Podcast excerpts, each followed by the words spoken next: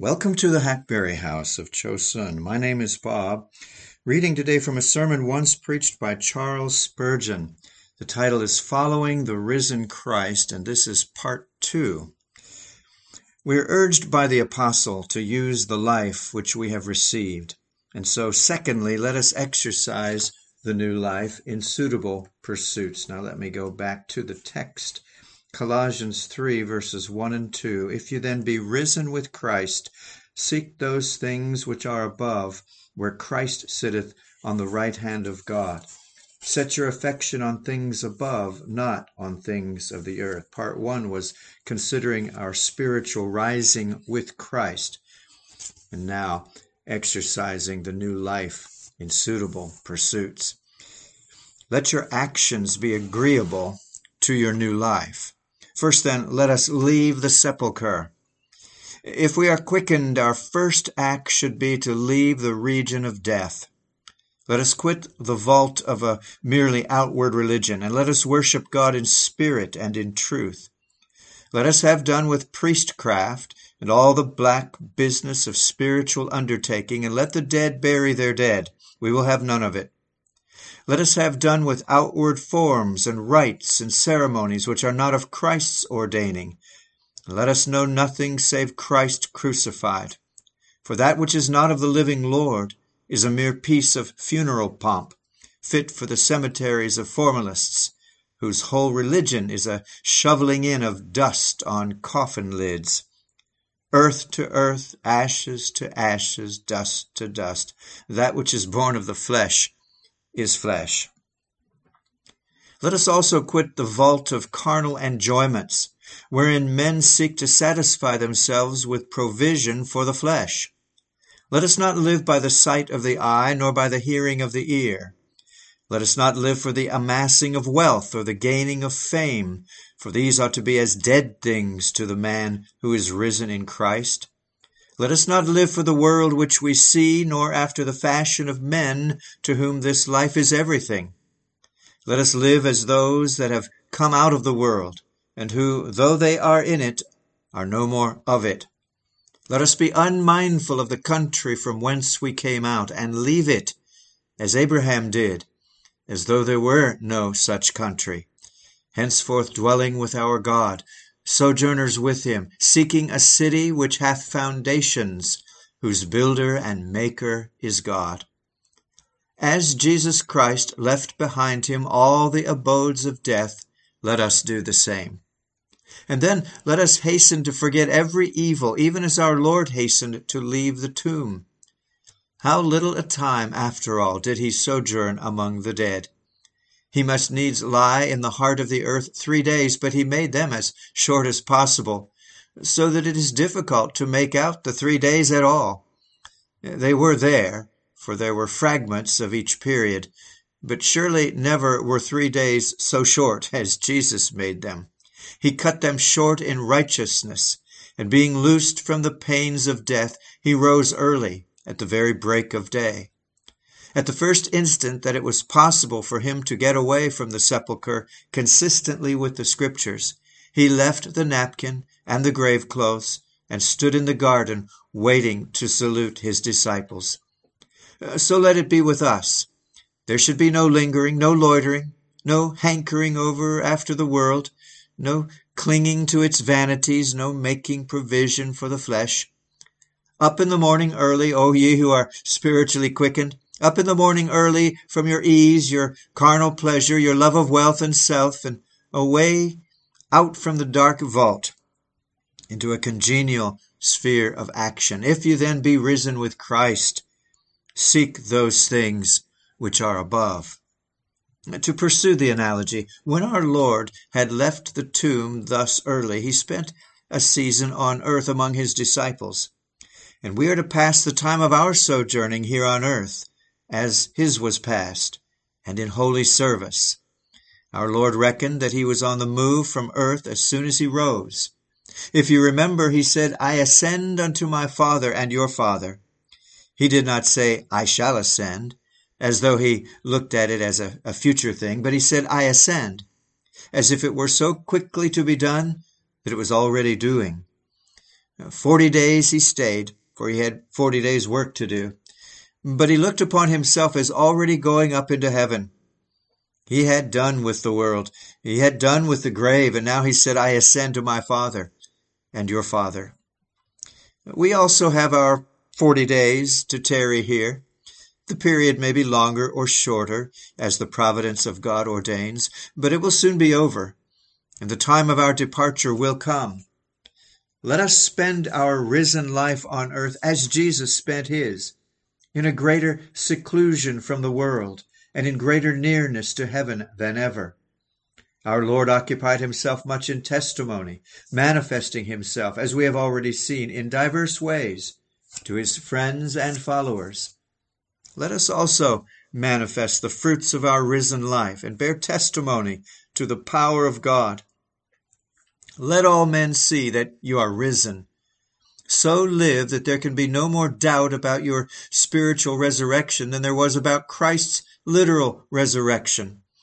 Let us spend the time of our sojourning here in the fear of God, worshiping Him, serving Him, glorifying Him, endeavoring to set everything in order for the extension of our Master's kingdom, for the comforting of his saints, for the accomplishment of his sacred purposes. But now I've, I've led you up so far, I want to go further and rise higher. May the Lord help us. Let our minds ascend to heaven in Christ. Even while our bodies are here, we are to be drawn upwards with Christ, attracted to him, so that we can say, He hath raised up us together and made us sit together in heavenly places in Christ Jesus. Our text saith, Seek those things which are above, where Christ sitteth on the right hand of God. What is this but rising to heavenly pursuits? Jesus has gone up. Let us go up with him. As to these bodies, we cannot as yet ascend, for they are not fit to inherit the kingdom of God. Yet let our thoughts and hearts mount up and build a happy rest on high. Let not a stray thought alone ascend like one lone bird which sings and mounts the sky, but let our whole mind, soul, spirit, heart arrive as when doves fly as a cloud. Let us be practical too, and in very deed seek the things that are above Seek them because we feel we need them. Seek them because we greatly prize them. Seek them because we hope to gain them. For a man will not heartily seek for that which he hath no hope of obtaining. The things which are above, which we are even now to seek, are such as these. Let us seek heavenly communion, for we are no more numbered with the congregation of the dead, but we have fellowship in Christ's resurrection and with all the risen ones. Truly, our fellowship is with the Father and with His Son Jesus Christ, and our conversation is in heaven. Let us seek to walk with the living God and to know the fellowship of the Spirit. Let us seek heavenly graces, for every good gift and every perfect gift is from above. Let us seek more faith, more love, more patience, more zeal let us labor after greater charity, greater brotherly kindness, greater humbleness of spirit. Let us labor after likeness to Christ, that he may be the firstborn among many brethren. Seek to bear the image of the heavenly, and to wear those jewels which adorn heavenly spirits. Seek those things which are above, that is, heavenly joys. Oh, seek to know on earth the peace of heaven, the rest of heaven, the victory of heaven, the service of heaven, the communion of heaven, the holiness of heaven. You may have foretastes of all these. Seek after them. Seek, in a word, to be preparing for the heaven which Christ is preparing for you. You are soon to dwell above. Robe yourselves for the great festival. Your treasure is above. Let your hearts be with it. All that you are to possess in eternity is above, where Christ is. Rise then and enjoy it. Let hope anticipate the joys which are reserved, and so let us begin our heaven here below. If you then be risen with Christ, live according to your risen nature. for your life is hid with Christ in God. What a magnet to draw us towards heaven should this fact be, that Christ sitteth at God's right hand. Where should the wife's thoughts be when her husband is away, but with the absent and beloved one? You know, brethren, it is not otherwise with us. The objects of our affection are always followed by our thoughts. Let Jesus, then, be as a great lodestone, drawing our meditations and affections toward himself. He is sitting, for his work is done. As it is written, this man, when he had offered one sacrifice for sins forever, sat down at the right hand of God. Let us rise and rest with him. He is sitting on a throne. Observe his majesty, delight in his power, and trust in his dominion. He is sitting at the right hand of God in the place of honor and favor. This is a proof that we are beloved and favored of God, for our representative has the choicest place at God's right hand. Let your hearts ascend and enjoy that love and favor with him. Take wing, my thoughts, and fly away to Jesus. My soul Hast thou not often said, Woe's me that I dwell in Meshech, and tabernacle in the tents of Kedar? Oh, that I had wings like a dove, that I might flee away and be at rest. Well, now then, my soul, here are wings for thee. Jesus draws thee upward. Thou hast a right to be where Jesus is, for thou art married to him. Therefore let thy thoughts abide with him, rest in him, delight in him, rejoice in him, and yet again rejoice. The sacred ladder is before us. Let us climb it until by faith we sit in the heavenlies with him. May the Spirit of God bless these words to you. And thirdly, inasmuch as we are risen with Christ, let the new life delight itself in suitable objects. This brings in the second verse. Set your affection on things above, not on things on the earth. Set your affection. These words do not quite express the meaning, though they are as near it as any one clause could well come. We might render it thus Have a relish for things above, or study industriously things above, or, or set your mind on things above, not on things on the earth. That which is proper enough for a dead man is quite unsuitable for a risen one objects of desire, which might suit us when we were sinners, are not legitimate nor worthy objects for us when we are made saints. As we are quickened, we must exercise life, and as we have ascended, we must love higher things than those of earth. What are these things above, which we should set our affections upon? I ask you now to lift your eyes above yon clouds and this lower firmament, to the residence of God. What see you there? First, there is God Himself. Make Him the subject of your thoughts, your desires, your emotions, your love. Delight thyself also in the Lord, and he will give thee the desires of thine heart. My soul, wait thou only upon God, for my expectation is from him. Call him God, my exceeding joy. Let nothing come between you and your heavenly Father. What is all the world if you have not God? And when you once have God, what matters it though all the world be gone? God is all things, and when thou canst say, God is mine, thou art richer than Croesus. Oh, to say, Whom have I in heaven but thee? And there is none upon earth that I desire beside thee. Oh, to love God with all our heart, with all our soul, with all our mind, with all our strength. That is what the law required. It is what the gospel enables us to render. What see I next? I see Jesus, who is God, but yet is truly man. Need I press upon you, beloved, to set your love upon the well beloved? Has he not won your heart? Doth he not hold it now as under a mighty spell? I know you love him. Fix your mind on him then. Often meditate upon his divine person, his perfect work, his mediatorial glory, his second coming, his glorious reign, his love for you, your own security in him, your union with him.